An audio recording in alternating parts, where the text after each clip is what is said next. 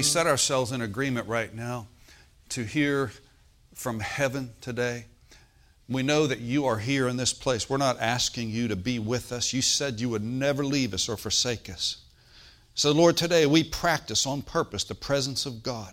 Your presence is in this room right now. Your glory is in this room right now. And today we lay aside every distraction, every thought. We take it captive that's a negative, non productive, demonic thought. We break those things right now. We cast them down. We pull them down in the name of Jesus. And we plead the blood of Jesus over our thoughts, over our mind, our will, and our emotions. In Jesus' name, amen. Praise the Lord. Thank you, Lord. The Bible says there's a scripture that talks about that when you hear God's word, you have to press into it. Jesus said the kingdom of God suffers violence, you know, coming against us, but the violent take it by force. Amen. So we have to press into the things of God. And we have to press more, more often than not, we have to press beyond our natural physical feelings. How many of your feelings can be fickle? your feelings. You can wake up, had a bad dream last night or something. Your feelings could be telling you one thing. But let me tell you something God's on the throne. Jesus Christ is Lord, and His power is in this place today. And we're not going to let anything hold us back today. We're not intimidated by the enemy. Never, ever be intimidated by what the devil's tried to do in your life. Okay? God is going to have the last word. Praise the Lord. Now, in Psalm 92, Psalm 92, we're going to pick up in verse 9. And what I want to talk about, eh, there's so many different ways you could go with the ministry of the Holy Spirit, but I felt impressed in my spirit this week to talk about this aspect of the Holy Spirit, and that is a fresh anointing. How to tap into a fresh anointing. And the scripture we want to read is Psalm 92, starting in verse 9. David said this by the unction of the Spirit. He says, For lo, thine enemies, O Lord, lo, thine enemies shall perish. All the workers of iniquity shall be scattered. Verse 10 But my horn shalt thou exalt like the horn of a unicorn. Notice this phrase I shall be anointed with fresh oil. Can we repeat that phrase? I shall be anointed with fresh oil. Now, I underline that in my Bible here because it's the, it is without a doubt the Lord's will that you and I be anointed with fresh oil. And then verse 11 says, Mine eyes shall see my desire upon mine enemies, and mine ears shall hear my desire of the wicked that shall rise up against me. Basically, what he's saying here is the anointing will destroy my enemies. Praise the Lord. Now, we know that people are not our enemies, it's, it's demons and evil spirits and so forth. We don't wrestle against flesh and blood. But the Lord takes great delight, desire, delight in tormenting the kingdom of darkness. You remember when Jesus was going to cast a devil out of a, out of a man that was possessed with the devil, and the devil spoke up within that man and said, Have you come to torment us before the time? Have you come to torment us before the time? Amen. Well, Jesus tormented the devil by his lifestyle, by his words, by his actions. And every time somebody got healed, every time somebody got delivered from whatever the case may be, Boy, that was tormenting to the devil. And we should take great delight in tormenting the devil by doing what God's word says. Praise God. You ought to be Satan's number one nightmare when you wake up in the morning. He's like, oh, God, they're awake again. Amen. That is the truth.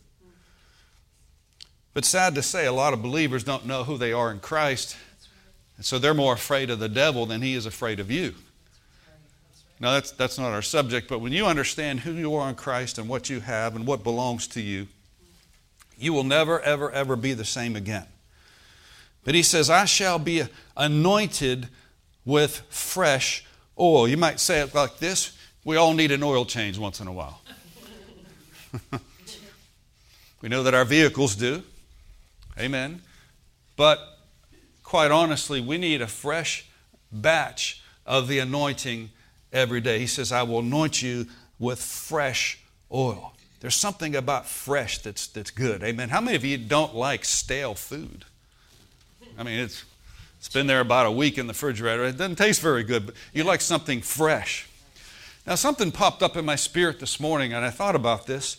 In Exodus chapter, I'm just going to refer to this because of time, but in Exodus chapter 16, when God had brought Israel out of Egypt, you know, brought them out through the Red Sea and drowned their enemies, and now they're in the wilderness and they're going to Mount Sinai there to worship God, to get things established and set up, you know, before they go into the promised land.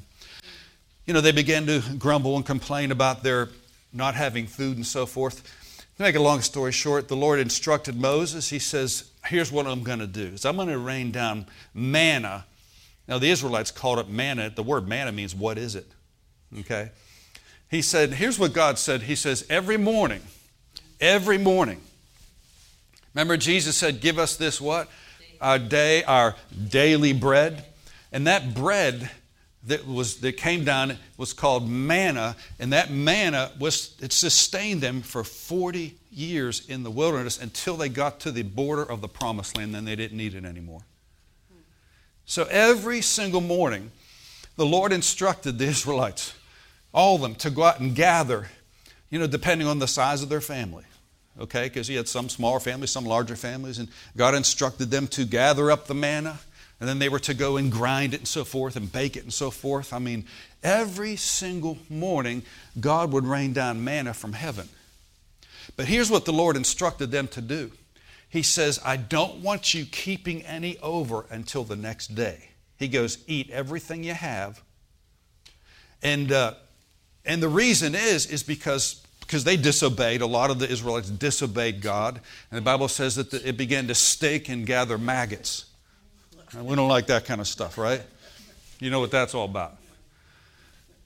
And the Lord saw what they did. Now, the reason that they gathered up more than they should have is because of fear. Yeah, I just heard it somewhere. They didn't trust. Was that you, Eleanor? I'll give you credit for it. Amen. Amen. She's in the spirit this morning. Amen.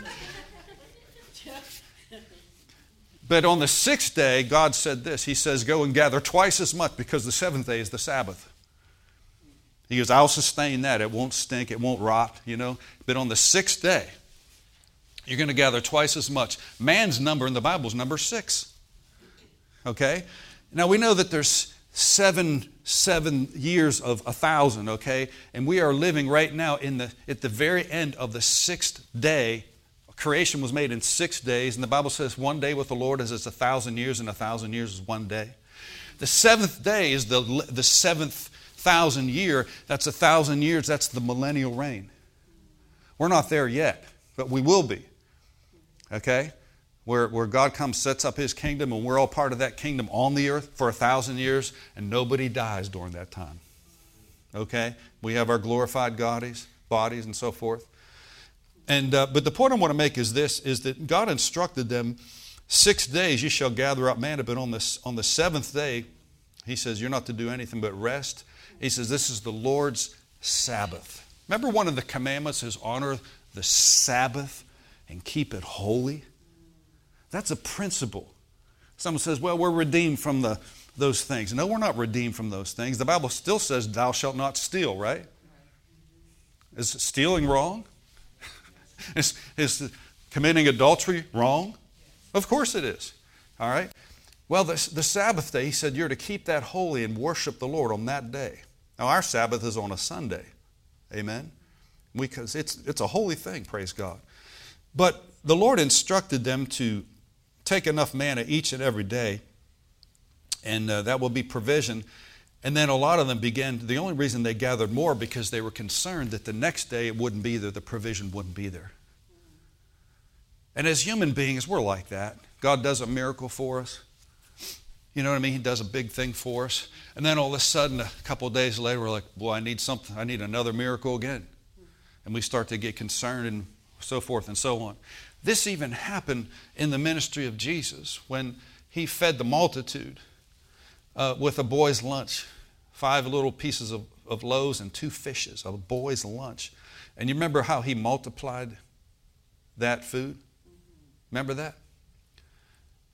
And the very next day, they're in the boat with his disciples. And Jesus looked at the disciples and he began to see fear and worry on their face. And he says, Beware of the leaven of the Pharisees and the Sadducees.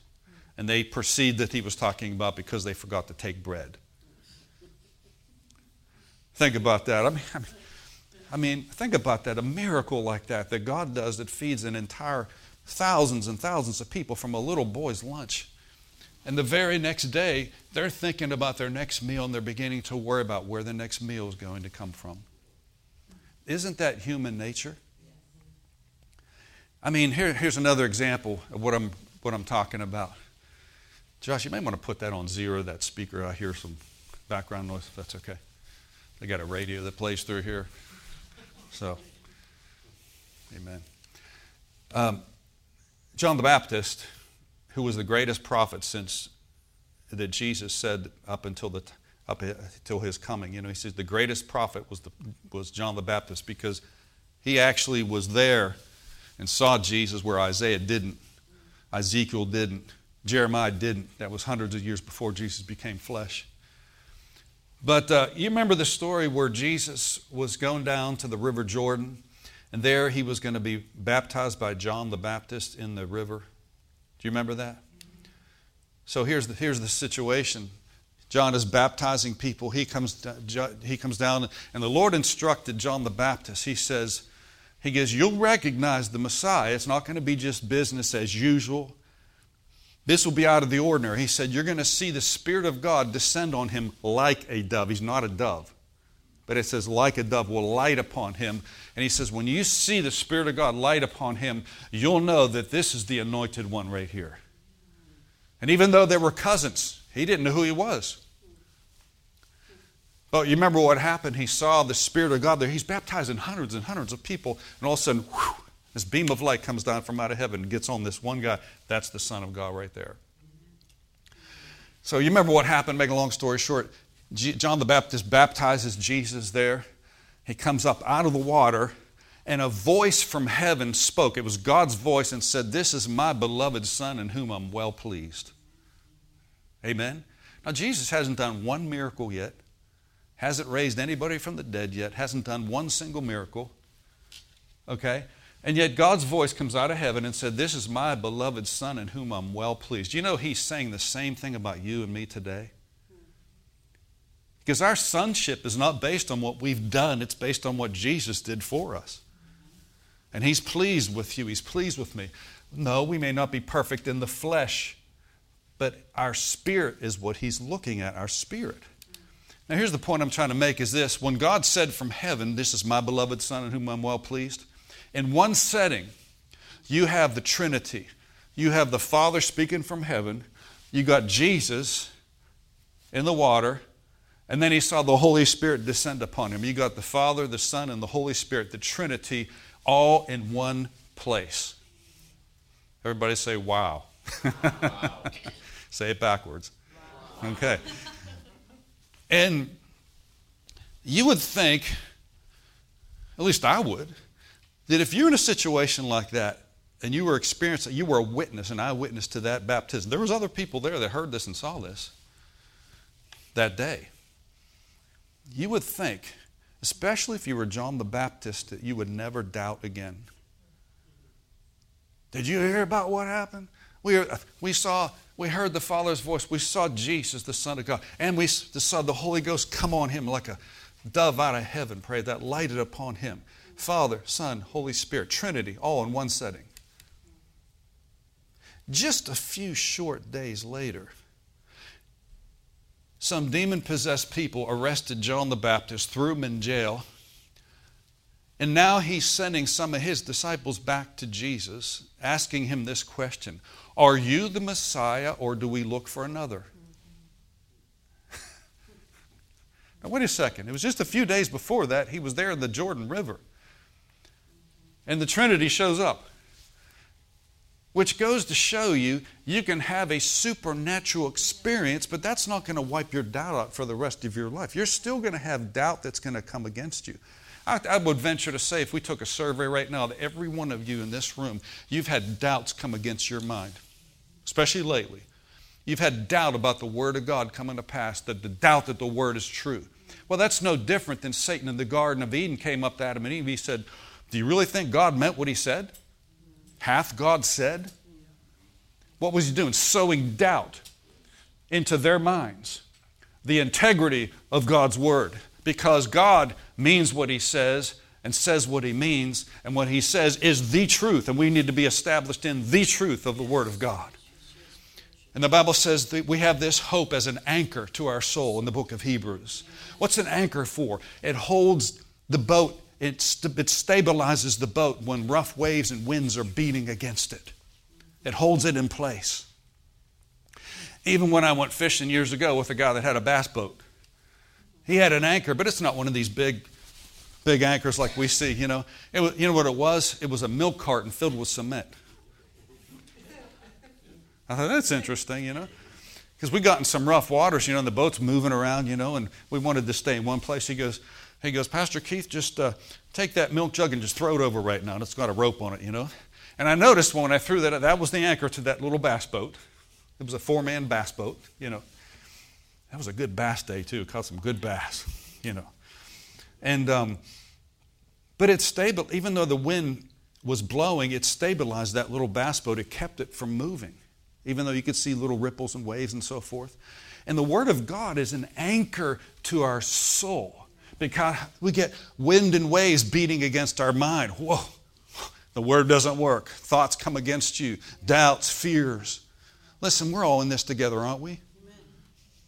Some people think that, you know, if you're called to the ministry, you don't have those. You got to be kidding me. We probably have more come against us. Because if the devil can discourage a leader or a pastor or whatever, then he can ultimately affect an entire congregation of people. So I know what it's like. I know what it's like to have evil thoughts, wicked thoughts, doubtful thoughts. But you know what? We can take authority over those things. Glory to God. And we need to do that. We need to, the Bible says, gird up the loins of your mind. Amen. I don't know what that looks like, but your mind has loins.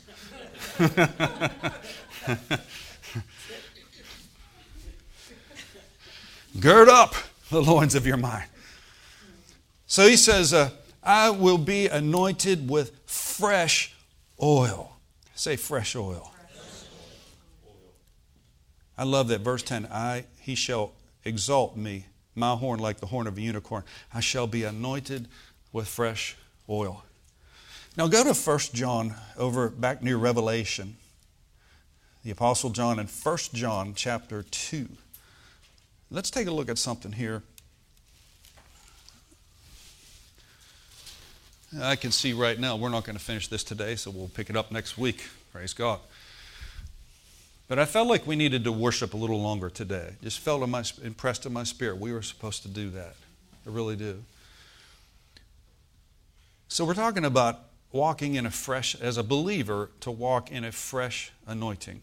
Nothing tastes worse than stale food, Amen. And that's why God told them, gather up the manna, fresh manna, every morning, eat it all. And whatever was left on the ground out there in the wilderness, the sun would scorch and it would just disappear supernaturally. You know, it's interesting because the Bible says that even their shoes didn't wear out for 40 years. Their clothing and their shoes didn't wear out for 40 years. You know that's supernatural. But that's the God that we serve. Praise God. But in 1 John chapter 2, the Apostle John said this These things, verse 26, these things have I written unto you concerning them that seduce you, or in other words, those that try to lead you astray. Okay? Now he's writing this to believers. He says, But the anointing, notice that, but the anointing which you have received of him abideth where? Oh, the anointing is on the inside of you. And you need not that any man teach you. Now, let's not take this out of context here. You need not that any man teach you, but as the same anointing teaches you all things, and is truth, and is no lie, even hath taught you, you shall abide in him. Now, there have been those through the years that have taken Scripture. Now, the Bible does teach us that we're to rightly divide, study to show yourself approved, a workman that needeth not be ashamed, rightly dividing the word of truth. And the devil likes to twist Scripture, take it out of context to, you know, prove a point. But we're to rightly divide. Now, when it says that we need not that any man teach you, people say, well, I don't need a pastor, I don't need a teacher, I've got the Holy Ghost. That's not what he's saying here. He's referring to those that try to seduce you. Because the same Bible says God gave, when He rose from the dead, He gave apostles, prophets, evangelists, pastors, teachers for the perfecting of the saints, for the work of the ministry, for the edifying or the building up of the body of Christ till we all come to the unity of the faith in, he, in Ephesians chapter 4. So the same Holy Spirit, He's given us teachers. Pastors and teachers is the same Greek word. Amen. But when he says, You need not that any man teach you, he, he says in verse 26, This is concerning them that seduce you. In other words, try to lead you astray. Okay? Because there are things that happen in the earth. There are people that have good intentions or not good intentions that try to lead people astray doctrinally. But let me tell you something your heart is smart, your spirit is smart, and you have the Holy Ghost on the inside of you. And the Spirit of God will tell you if something's not right.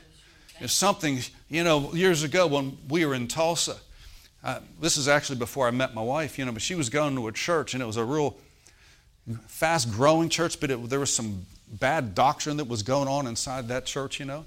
That everybody's like, you got to come over here, you got to come over here to this church. Come to find out, she went over there and the Lord began to deal with her about not going back there and found out later that there was witchcraft, spiritual witchcraft that was going on inside that church. But see, she was just a young person in the Lord, but the Lord was trying to protect her concerning them that seduce you, try to lure you in. Amen? So that's why it's so important that we base what we believe that we have scripture after scripture, that we believe what we believe, why we believe it. Even on our website, you know, we have our tenets, our basic tenets of faith. Here's what we believe according to the Word of God. Amen? Because that's, that's, you have to have scripture to, to back up what you believe. Yes, ma'am. Service, I kept thinking of witches, and I was like, what in the world? And then the Lord just, you know. And later on, you found that out. Yeah. yeah. So the Lord was trying to protect her. Amen. Years ago, many, many, many years ago, in the, in the uh, late 70s, early 80s, I started listening to a guy on the radio, and uh, I can't remember what his name was. This is way, way back when everybody had radio broadcast, you know.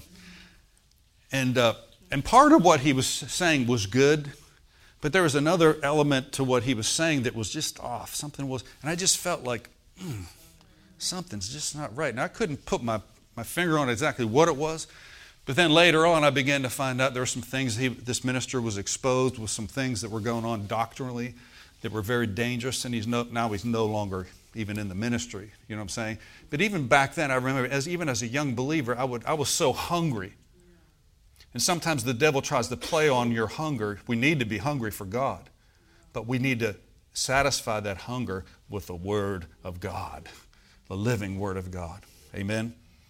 And so the anointing, this is what I wanted to share you with you. The anointing that you have received of him abideth in you. When you receive Jesus Christ as your Lord and your Savior, the anointing, who is a person, it's not a thing, it's not an it, it's a person. The anointing came and lives on the inside of you. Every single one of you here, how many of you are believers here today? You have the anointing that lives on the inside of you. Praise God. Now, that doesn't mean that we're not teachable and we can't receive and we can't learn. I Heard someone say to me some time ago, he said, Pastor, I've got the Holy Ghost too. Amen? But they were trying to prove a point of something that wasn't even scriptural. I've got the Holy Spirit too. Well, you know, when someone's like that and they're not teachable, you can't really help them. You just can't help them. I've got the Holy Spirit too. That is just so filled with pride. Well, I've got the Holy Spirit too. Well, I know you do, but you're wrong.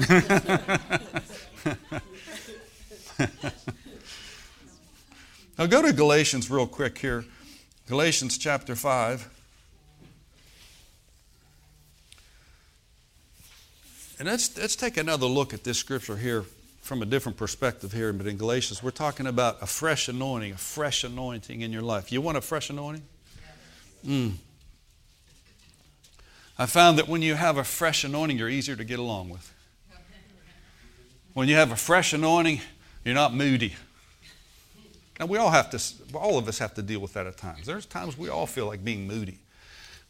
But When you're filled with a fresh anointing, you don't want to get away from godly people. You want to get around them. You don't want to go hide from everybody, you know. You want to get around some good people, godly people. Amen. But we see something here in, in Galatians chapter 5 in verse 14. Let's pick up there. And we're going to talk, first of all, about the negative side of this, but then we're going to talk about the positive side of this. He's ta- comparing the fruit of the flesh, comparing the fruit of the Spirit. Okay? You're all familiar with that.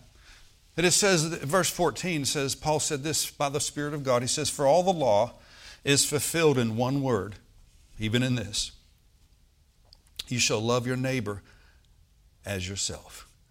Isn't that a powerful statement? He says, The whole law is fulfilled in one word you shall love your neighbor as yourself. Amen. And the walking in love, the love of God is a keep you you don't have to worry about breaking any of the commitments. You see, if I love you, I'm not going to tell a lie about you. If I love you, I'm not going to steal or rob from you.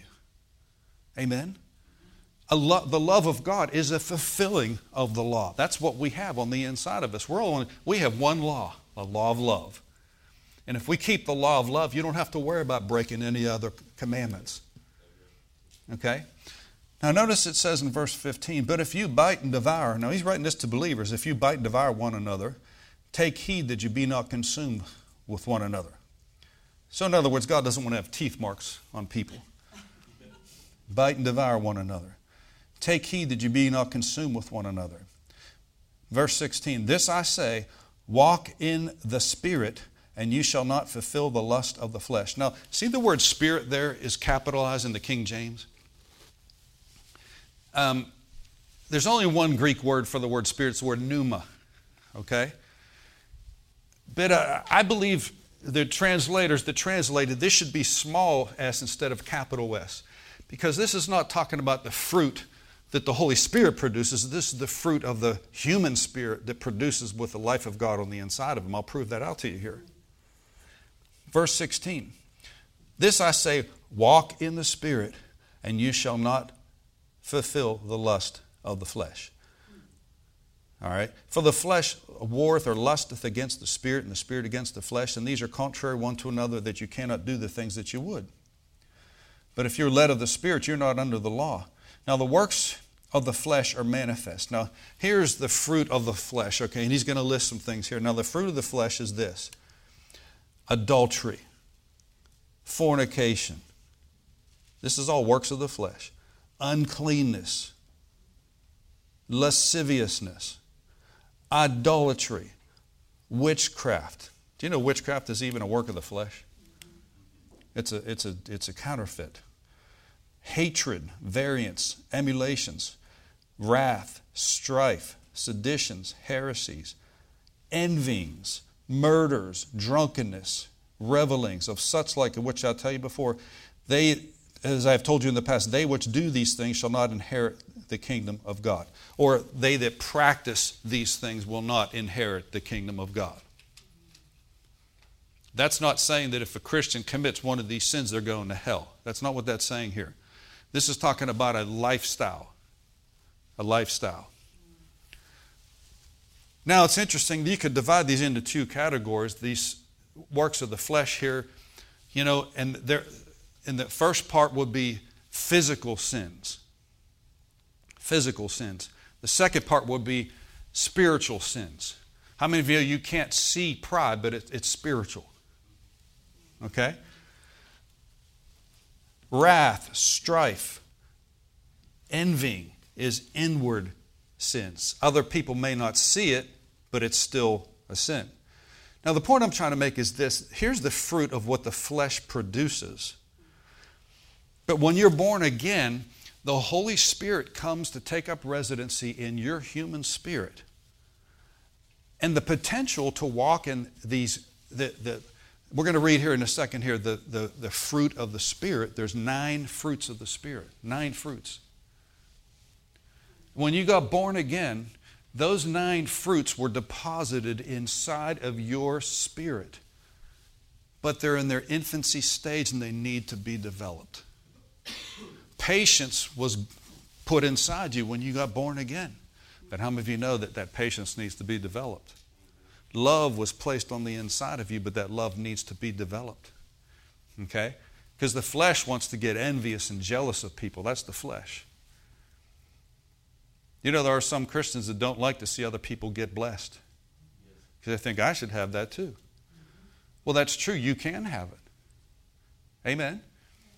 Praise the Lord. But he said there, there these, these outward sins, these inward sins, but the fruit, look at verse 22. But the fruit of the Spirit is love, joy, peace, long suffering, gentleness, goodness. Now, we see the word faith, it's the word faithfulness. That's one of the fruits of the Spirit faithfulness. Meekness, that means to be teachable. Temperance, that means self control. Against such, there is no law. So here you are as a, as a child of God when you came to Jesus. Now, before that, we were governed by the flesh. And he listed all those different things in the flesh. How many know what I'm talking about? but see, when you got born again, the Lord moved inside your spirit. Now you have the potential to develop those fruits of the Spirit love, joy, peace. Nine fruits of the Spirit. When you were born again, those nine fruits. Now, when my children were born, they were born with perfect hands and perfect feet, and perfect arms and perfect legs. But they needed to be developed. My kids didn't learn how to drive when they were one years old or two years old. They weren't ready for that yet. Okay?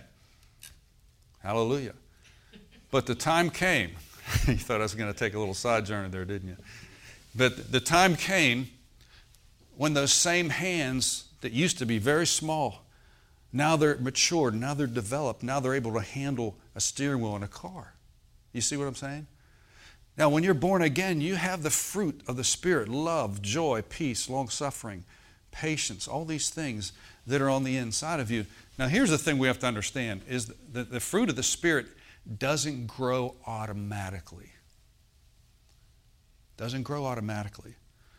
And the Bible talks about how you can be a babe in the Lord. And a ba- you know, someone can be saved for 50 years. Think about this. They can be born again for 50 years, but still be a spiritual baby. Something to think about. And there are people in the earth today. There's people in this city today that have been born again for years. They got Jesus in their heart. They got their fire insurance. They're not going to hell but they've never developed the fruit of the Spirit in their life. Maybe they just never went to church, never were taught correctly, never put them in, a, in themselves in a position to grow from the Word of God, to learn the things of God. So consequently, they stayed a babe spiritually. Now, we're not knocking people, we're not condemning people, it's just a fact. Now, the difference between Paul talked to the church at Corinth, he said, you know, you're operating the manifestations of the Spirit, but you're still a spiritual babe. Okay? And there, you know, there's the different developments of, you know, when you're born again, you're not born again full grown. No more than when you're born a physical baby. You're not, you, you know, you don't, you have to mature, you have to grow. All of us do. Okay? Now, none of us have reached perfection. I haven't reached perfection. I'm still growing. I haven't made it. I haven't arrived. Okay? Praise the Lord but we're pressing forward. We're growing. And we should be able to see ourselves even a year from now and say, man, that thing that used to really just drive me crazy, so to speak, you know, that person that used to really upset me, they're no longer upsetting me. How many of you can see in your life there are things that used to really tip you over? You know what I'm saying? Like, it take one little thing, and you're like, oh man, I just lost my joy for the whole day. But when you grow in the Lord and you begin to develop these things, the same thing no longer pushes you over the edge anymore because you've developed in these things. Okay? And we're talking about, you know, having a fresh anointing. And when we have a fresh anointing, these things are going to manifest in our lives. The love, the joy, the peace will increase in our lives. And I'll tell you, fruit is meant to be picked. When I, when I was a young kid, my, my family, my parents moved to this part of the city, and we had a couple of acres uh, on there. And the people that lived there before we moved in there, they had a bunch of fruit trees that they had planted there. You know, and we, we, we came into that. We inherited that when we took over this house, and my parents bought this house. And we moved out of that little shack that we were in in the city, and we moved out to this place and had you know, a couple of acres, and they had tons of different fruit trees. And every single year, that those trees would produce fruit. And my, we, we would go down there at the right time and harvest those peaches and cherries and apples. And I mean, whoever was there before us planted all that stuff. Okay? Now, fruit is meant to be picked. It's not for the benefit of the tree, it's for the benefit of others. And God made it that way. Did He not? Now, the fruit of the Spirit is not just for yourself. Yes, it does bless you, it does benefit you, but the fruit of the Spirit is meant for other people to pick off of you and say, I want what they have. I want that. I want to be like that. And that's the way it should be, right? Praise God. That, that, that, we shouldn't get envious or jealous of someone that's more developed in certain things than we are.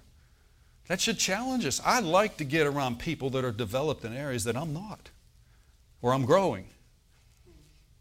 Amen? Ministries that we, we, we follow after that are, Paul said, Follow me as I follow Christ.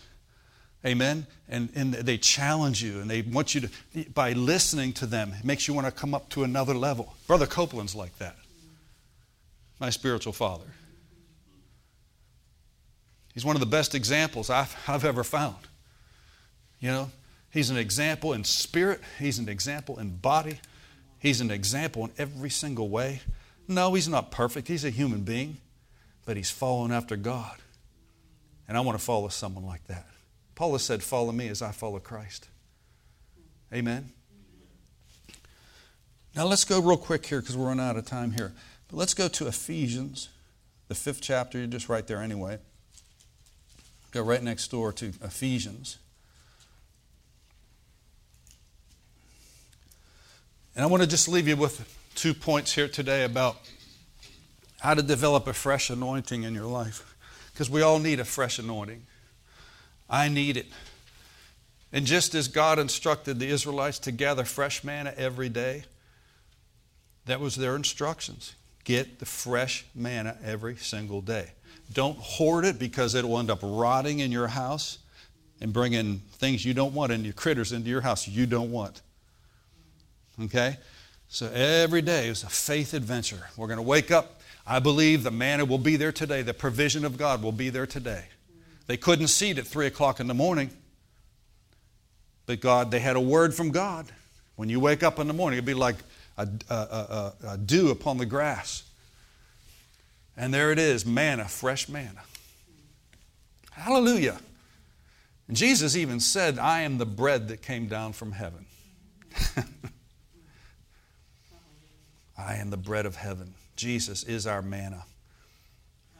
Praise God. But are you ready? Hold on to this. Where do you see this scripture here? It's talking about walking in a fresh anointing. Now, as a believer, listen to, listen to me carefully. As a believer, all of us have a choice whether or not we're going to walk in the flesh or walk in the spirit. Okay? Now, walking in the Spirit is not some spooky thing where you float around singing praises and hallelujah every day and thank you, Jesus. I mean, that's a lot of times people do that. They're not walking in the Spirit. They're just trying to they're trying to impress other people. You know. Glory to God. Glory to God. And the first person that cuts them off on the road, they're they're getting in the flesh. Now, we've all been there and done that. I know, I know. we've all had fits of carnality. Someone, especially when it comes to someone else getting blessed, that'll, that'll show you real quick. Because when you get blessed, you know, and someone gives, something happens to you, you know, what are other people's reaction like? Did they get jealous and go, who are they to let that? How, why would that happen to them? Well, you don't know the seed that they've sown. You don't know the time and the effort that they. And the Bible says there's a season for reaping. He that, you know, it says uh, if you uh, don't faint, faint in well doing, in due season you'll reap if you faint not. There have been times in my life through the last 25 years where God did something for us. And I, sad to say, there was believers that looked at us and got mad at us because of what God did for us. And they have no idea of the seeds that we sowed and because we don't announce it. We don't talk about it. You know what I'm saying? But, but that'll, that'll shows up real quick whether someone's in the spirit or in the flesh because that's why Paul says when one member suffers, we all suffer. When one member is honored, we all rejoice. Amen? And if you get blessed, I'm going to jump on the ship right next to you and say, Glory to God. Louis, when you get blessed, I get blessed. Nancy, when you get blessed, I get blessed. Amen? I could go on every person in this room. Why? Because we're one body. And if you're blessed, I'm blessed because we're in the family of God together. We're not separate. Thank you, Lord. But we're going to we'll camp on this and we'll close here today. But in Ephesians chapter 5, well, the Apostle Paul is writing this letter to born again Christians, people that are born again. And he says this in verse 11 Have no fellowship with unfruitful works of darkness, but rather reprove them. For it's a shame to even speak of those things which are done of them in secret. Boy, that was written, what, 2,000 years ago? How much more today? Some stuff that goes on behind closed doors, you don't even want to know about it. Amen? He says, but, but all things are reproved and made manifest by the light, for whatever doth make manifest is light. Now, verse 14 says this Wherefore he saith, Awake, thou that sleeps, arise from the dead, and Christ shall give thee light. Hallelujah. Now, what is the difference between someone that's sleeping and someone that's dead? You can't tell the difference. Their eyes are closed. All right? But he says, Awake thou that sleepeth. Sometimes I need to say that in church. Wake up. and Many years ago in our first church that we pastored, we had these two guys in our church, and they were good guys. But uh, they worked really long hours and stuff like that. And when they'd come to church, it was, it was almost a given. Every time I'd start preaching, they'd fall asleep. and one time, the one started snoring right while I was preaching. I'm not kidding you. I could tell you some stories that are, you're like, did that really happen? You know. One time, I, one in our, when we first started our first church back in 1986, I was preaching it in this church, and it didn't have air conditioning. So we had the back doors open. It was a women's club, you know and a big alley cat come walking in the service while I was preaching. And I could I was looking back because the doors back there, the people's backs were facing, and I could see this big, it was a big yellow cat. And he came walking in there just looked around, enjoyed the preaching. and he said, Well, I've had my share today, so I'll just leave right now and just turn around and walk right back out. I just kept preaching. Amen. But anyway, these two guys would fall, they would fall asleep. It looked like two bookends. You know what I mean? but he's saying right here, Awake thou that sleeps, and Christ shall give thee light. And then uh, verse 15 says, See then that you walk circumspectly, not as fools, but as wise. He's writing this to believers, redeeming the time, because the days are evil. What's that redeem the time? It makes make, make the most of your time. Seize up opportunities. Don't waste time. Now, yes, God wants you to have a good time. He wants you to enjoy things. There's, there's a time to relax. There's a time to work. There's a time to sleep. There's a time to get up. The Bible says that. But he, he says, redeem the time because the days are evil. Seize opportunities. Verse 17. Wherefore, be not unwise, but understand what the will of the Lord is. And here he goes on to say, and be not drunk with wine, wherein is excess, but be filled with the Spirit. So, in other words, he's saying here, Paul is saying, do not get drunk on natural wine. Okay? But it's okay to get drunk on the Spirit. Natural wine is just a, as a natural alcohol, as, as you would say, is an artificial for the real deal. And that's why, as believers, we don't need to partake of that. I'll be bold about it. We don't need to partake of that. Neither should we. Okay? I'll just throw it out there. But if you want to grow in God, if you want to grow in the things of God, get the real juice. Get the, get the wine from heaven. You with me now? He says, verse 18, Do not be drunk with wine wherein is excess, but be filled with the Spirit. But be filled with the Spirit. Notice that phrase, but be filled with the Spirit. Now, he's writing this to believers. Be filled with the Spirit. The word be is in the continual sense there in the Greek. It's not just a one time thing. He says continually, constantly stay full of the Spirit. Get filled with the Spirit. Amen? Now, many years ago, I had a, vehicle and I was going to a church meeting and I was running late and I had, I had a very low tank of gas. I'm sure none of you have ever done that. And on this, this vehicle that I had, um, it was a Ford Explorer, actually, I remember that I had this. This uh, and there was, a, there was a computer gauge on there that would tell you how many miles you had till you ran out of gas, which cars have today, you know. And it said like 10 miles to your, till empty. I thought, well, I've got enough gas to get to the prayer meeting and so forth, you know. And, and uh, but I got in the car and went out just for a couple of minutes, and I'm pressing for time to get there on time and so forth. And all of a sudden, it said it went from 10 miles down to zero.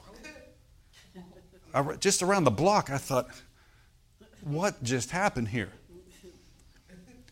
And I'm thinking the computer's saying, I'm out of gas. I've got zero miles left. So I began to pray. Say, has it come to that? Say, I shouldn't have waited so long to fill the car up you know. So I called, my member, I called my wife, said, pray. I said, I gotta, can't run out of gas here. Were you in the car by that? Okay, you were in the car, okay. All right. It's been a long time. So I praise God that I made it to a gas station and filled that baby up. Amen. But the Lord, the Lord said something to me he got he, he he revealed himself to me and he said this he said now i didn't hear it with these ears here but i heard it inside he said he said how did that make you feel when you were running on empty i said man lord i was i was anxious. I was upset. I was i was nervous. He says okay. How did you feel after you filled the tank up? I felt great. I had a lot of miles left. Amen. It put me at ease. He said, Keith, that's exactly the way it is in the spiritual realm. And a lot of Christians are running on empty. They're on empty and they're nervous and they're afraid and they're, they're barking at people instantly. You know, something happens, they're ready to chew them out. Why? Because they have a low tank of the Spirit. But when you stay full, you can relax. The Lord taught me a lesson that day. Because when you're full of God and you're full of the Spirit, then things that normally tick you off and make you upset won't do that anymore. Because why? Because you're full of the Spirit. Amen? One day I took a, I took a long prayer job years ago, a number of years ago, probably 15 years ago. And I was up north. I was up near uh, Evans City, up in that area up there. And I, was, I just felt impressed to pray and take some time and drive and pray. I used to put a lot of miles in my car doing that because I'd just get out and just pray in the Spirit, and pray for the people in the church, pray for whatever God wanted me to pray for. And um, and I'm coming back on this highway, it's up near Zelienople. And there's an airport, a little airport there. Some of you know where that little airport is. And there was nobody on the road except me that I, that I could tell. I wasn't paying attention, but I'm just praying in the Spirit, worshiping God. I mean, I'd been praying for two or three hours in the Spirit, just fellowshipping with God. And all of a sudden, this guy in a pickup truck got behind me, and he was, he was about, seemed to me like this far behind me. Okay? And I mean, I'm by myself. I'm in the car, and this, so I, so I speeded the car up a little bit, my vehicle, you know, but he just stayed right on top, right on me, man. And as we kept going, I speeded up a little bit more. I'm already going over the speed limit. And he's all kissing the backside of my vehicle with his car, the front end of his car. He was so close to me, I could look in my rearview mirror and I could see the full expression on his face. And all of a sudden, he got so filled with rage and anger, he began to blast me with his words. You know, dropping the F bomb and everything else, you know. And, and I mean, I'm like, what am I supposed to do? I'm, on, I'm already going 20 some miles over the speed limit. What am I supposed to do? I can't really pull over right here. You know what I'm saying? And I'll tell you, it was, it was a scary, in the natural, it was a scary experience. It was a young man just filled with rage. Okay? Now, stay with me. I'm almost done here. And uh, you talk about road rage. This, this guy was to the nth degree as far as road rage. And I was I was a little concerned about it, to be honest with you. I'm, I'm like, what is going on here? I, there's nothing that I know that I did to make him mad or upset. I don't know what's going on with him. But we're coming up to the city, and there's some lights there. And I'm thinking, all right, so we're going to come up here. What's going to happen here? I mean, he is it. He acted like I just killed his best friend or something. You know what I'm saying? That's how he was treating me as far as the, the, the level of anger and the rage that was coming out of this guy. Well, the Spirit of God, because my flesh was kind of like this, you know what I'm saying? My flesh wanted to pull the car over, get out, and beat the heck out of him. that was my flesh. And I probably could have too. you know what I'm saying? But um, we're not going to do that. But the Lord, the Lord spoke to my heart in that car when that was going on there. He says, Keith, take authority over this spirit right now that's operating through this individual right now. Take authority over it. Because it was, it was definitely a spirit, there's no question about it. That, that level of rage like that. We're not talking a little bit, we're talking a lot of anger here. And people like that have guns and so forth. They can do stuff that you don't even want to think about. So I said, In the name of Jesus, while I'm driving that car, he's still on my on me big time. I said, In the name of Jesus, I take authority over that spirit that's controlling that guy right now. I'm saying this, I'm driving, I'm looking in the mirror. I take authority over that in the name of Jesus. We came to a stop, a light, okay, and he's right behind me. I thought he was going to jump out of his car. We pulled there, and all of a sudden, he just darted down a side street, and that was it. That was it. Okay? But the, my flesh buttons were being so pressed that day. And you, you can really test your love walk with how you drive on the road. It's the truth. Because there will be people that don't know how to drive correctly, that will cut you off, that will be going too slow or whatever, you know what I'm saying? That is just an opportunity to not yield to the flesh. now, I, I, I will be lying to you if I say I passed that test every single time, because I haven't. I thought, what's wrong with them, you know? And, um, but the point I'm trying to make is this, is that here you are, you're faced with a decision of someone that's really walking in the flesh, okay? Anger is one of the fruits of the flesh, isn't it? Rage, that's all fruits of the flesh. But the devil was trying to push my button to get me to enter into that level of rage and flesh that that guy was walking in. You see what I'm saying? And I, I just felt that my flesh was trembling. I felt anger. I felt that. I did. I felt that rage. And it, it would have been so easy to yield to that in the natural. It would have been so easy. But I thought, you know, I've just spent two hours, three hours just praying in the Spirit, talking to the Lord. And I've got the fruit of the Spirit on the inside of me. And so I decided I'm not going to yield to the flesh, I'm going to yield to the Spirit, to the Holy Spirit inside me. So I said this I said, Father, after I took authority, I said, and I immediately forgave that person. It's amazing how you can have unforgiveness towards someone you never met before. I knew a guy years ago that was so mad, so ticked off at the government, the president, so mad. He was a believer. You can hold unforgiveness towards people you don't even know in the natural. But it's not going to hurt that person. It's going to hurt you. Because it's like drinking your own poison. I'm not going to get filled with bitterness. That's the flesh. I'm not going to get filled with envy. That's the flesh. I'm not going to get filled with jealousy. That's the flesh. I'm not going to get filled with rage. That's the flesh. Now the good news is is we can all grow up and come up higher in these areas. All of us can. Okay? None of us have ever been perfect in the flesh, have we? So, even though my body was trembling at that moment, it was trembling. I'm telling you. And that's why the devil likes to get, especially couples, before when you come into church, try to get you in an argument in the car while you're coming to church. Get in a big flesh fight before you come to church. I don't even feel like going today. Well, that's what the devil wants. Let's not even go today. Let's just go to the mall. That's what the devil wants. It's sure because he gets you in the flesh, then you get out of church, get out of the word, get out. That's exactly what he wants. He's already won. Are you with me now? Am I speaking to you or am I speaking to the people back there? Okay. So we have a choice when the pressure is applied to our flesh.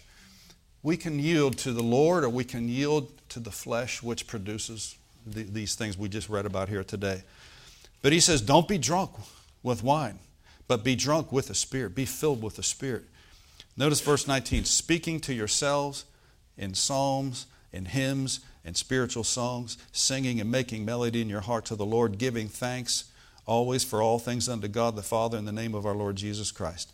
And I'll just leave you with this today. Here are some of the symptoms of when you're filled with the Spirit. You're going to be speaking, number one. Number two, you're going to be singing. Number three, you're going to be giving thanks. And number four, you're going to be in submission. When you're filled with the Spirit, you don't mind submitting. Amen? Praise the Lord. When you're filled with the Spirit, these things, you, will speak, you'll sing, you'll give thanks. Praise the Lord. When you're filled with the Spirit, these are signs or symptoms, if you will, of a fresh anointing. That's why I like to spend some time with the Lord on a daily basis, to spend some time with the Lord before I go out in the general public. I like to protect my time. You know, and we all we can we can set aside time that we need some time with the Lord to feed our spirits, to pray, to communicate with the Lord, so that when we go out in the general public, you know, we're more prepared to handle things when they come our way. Okay?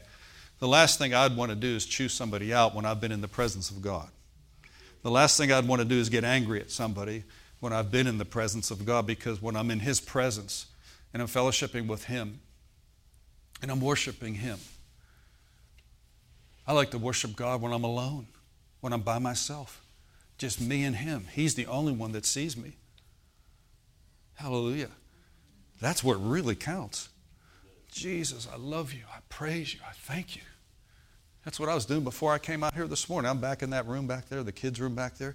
Thank you, Jesus. Praise you, Jesus. I worship you, Jesus. It's it, you're the reason we're here today. Praise God. And so it's easy to just step over into that realm. You know, walking in the Spirit is not some spooky, weird thing. Okay? But I'll tell you, people in this world, they need me and you to walk in the Spirit. They're saying, Will the real Jesus please stand up? They're looking for that. Now, again, we're all at different levels. We're all growing, we're all developing. And I like what my, my, my wife said one time. She said this She says, It's not where you're at in God, it's which direction you're going. So don't compare yourself to someone else and say, Man, they have, they're so much further along than I am. And then you condemn yourself. Don't ever condemn yourself. Do you hear me? Do not, con- the Bible says, Happy is a man that condemneth not himself in the things which he allows. You, self condemnation is one of the most destructive things that you can do for yourself. When you've missed it, you've gone, done things wrong, do not condemn yourself. You know why? Because God is not condemning you. Now, that doesn't mean He's approving it, but He's there to help you to lift you out of it. But when you condemn yourself, you've already thrown the book at yourself and say, I'm guilty. There's no use. I can't even forget it and just give up, just throw the towel and just quit. Don't do that. Let the Lord work with you. Praise God. Let's just thank Him this morning. Thank you, Lord. Thank you, Lord. Thank you, Lord. Oh, thank you, Lord. Oh, thank you, my Father. Thank you, my Lord. Thank you, my Savior. Thank you so much, Father. Thank you, Lord. Thank you, Lord. Thank you, Lord. Oh, we thank you, Lord. Thank you, Lord. Praise God. Praise you, Lord Jesus. Praise you, Lord Jesus. Would you close us in prayer today? Hmm. Thank you, Lord. Hallelujah. Hallelujah. We thank you, Father. Hallelujah. Hallelujah. Hallelujah. Praise God. Praise God. Praise God. Praise God. Praise God. praise you, Lord Jesus. Thank you, Lord. Praise you, Jesus. We praise you, Jesus. We love you, Jesus. We love you, Jesus. We bless you. We bless you, Lord. Hallelujah. Yes, Hallelujah. We bless you, Jesus, and we thank you. We thank you. We thank you. We thank you. We thank you for your word. We thank you that your word is life to us and health and medicine to all of our flesh. We thank you, Father God, that, mm, yes, maravo kabresh devreto ko rabar the word is life to our minds Yes, Lord. life to our brains. Oh my grosh Thank you, Lord. evreto ko savreto ko the word, the word of God. Mosevrita go goes deep into the soul Yes, Lord. And uproots those things that the enemy masoveka posovre de to try to set into our minds even at very young age or age. Yes. Oh, the Word of God is bigger and greater and more powerful than those negative thoughts. In the name of Jesus. So fill up upon my word.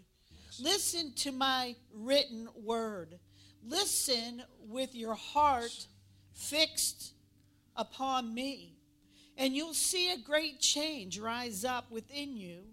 My word will illuminate and light your path and bring you out of those dark that darkness that seemed it would always last. Oh, but look up ahead and see. I have a great plan and a great future for thee. Yes, yes. Oh, it's so bright. It's so bright. Yes. Oh, and it does work and cause the night to be gone. Yes. And the light of the day will illuminate you. Yes. And my word will open up things you never dreamed. Oh, my. Praise God. Oh, so soak in my word, soak in my presence, soak in the things of God, and you'll see in not a very long time Yes. how many things have changed. So much has changed. Yes. You'll begin to pinch yourself and say, Am I the same person I was just a few weeks ago? Yes. Yes.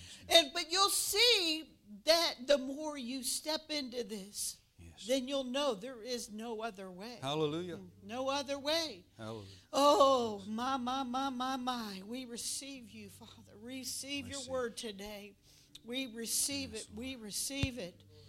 We receive it, Father. Hallelujah. Thank you, Lord. Thank you, Lord. Praise God. Praise God. Praise God. Praise God. Praise God. Praise God. Praise God.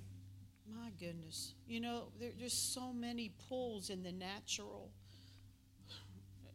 To me, it's like uh, amazing. You know, I mean, even 10 years ago, I mean, there is a change in the atmosphere. And you have to just keep yourself focused on the Lord and on the Word because the enemy is trying to get you off on God only knows what. My, my, my. eh, You know. But then, you know, but the Word, that's what we need to center up in, is on the Word. The Word of God is, Yes. is the only thing that will keep us steady in, in this life. You know. Amen. How many of you are thankful for His Word? Oh, my goodness. Wow. I think to myself, where in the world? you know, where would I be? You know. Yes. I, I just encourage yes. each and every one of you, just determined to be different. You know, I mean, everybody else is doing it. You know what I mean? I mean, I mean the negative stuff. So, like, why be like everybody else? You know what I'm saying? And and man, we were watching Kenneth this weekend again, and um, wow. Uh, no, that was Billye Brim that mentioned that. She, uh, they were having a prayer meeting. She wasn't there at her own prayer meeting. She was traveling, and um, there was there was a, a, a man that w- w- began to talk. The Lord appeared to him. Yeah. Just really pretty recent, and and he he was he told this man that was a very humble person. Yes, yes. That he's coming very soon. I know we keep hearing this, but like it would happen a, a couple of times. The Lord appeared to him, and the Lord is coming very soon. So, I, I sure don't want to miss out and be not be ready. How oh, about amen. you? The one thing too that he, the Lord said to him when Jesus appeared to him was that the revelation is coming to the body of Christ that they're going to know what it really means to be a new creature in Christ Jesus. And it's going to just take the lid off of any limitations that we have to be a new creature in Christ Jesus. Yeah, that's right. Amen. The other thing I was thinking of too when she, she was prophesying was remember the illustration I was getting about the vehicle that was running out of gas, you know? Um, gas was cheaper back then. it costs more to fill up today. And it's the way it is in the spirit. It costs more to fill up today, but it's worth it. It's worth it. I remember when gas was 12 cents a gallon when I started to drive. or 25 cents, whatever it was. It was cheap. You fill the whole car for a buck 50. Those great days are long gone, you know. It costs more to fill up today, but it's worth it. Amen. Yes, yes. Praise yes. God. Praise God. Like I need to lay hands on you, Eleonora. Let's, let's just be obedient here.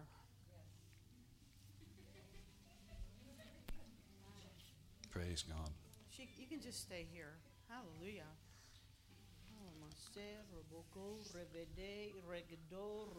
So you've made a stand in the spirit. Oh, my, my, my, my, my. Oh, and it will not be shaken. Oh, for there's a strength on the inside of you rising up. Oh, my goodness. More so some more revelation shall come greater anointing shall come, for you've made the stand in the Spirit, and you're not letting go. Yes. And the greater one is rising up, greater than you know. Hallelujah. Amen. Amen. Let's all stand up together and we'll dismiss you. Father, we thank you for, for this day. We thank you for revealing yourself to us. Thank you for heaven in our houses this week, Lord. We invite heaven to invade our houses this week, our, our lives, our thinking, our way of living. Thank you, Lord. Bless each one as they go here. Thank you for your hand of protection upon each and every one. In Jesus' name, amen.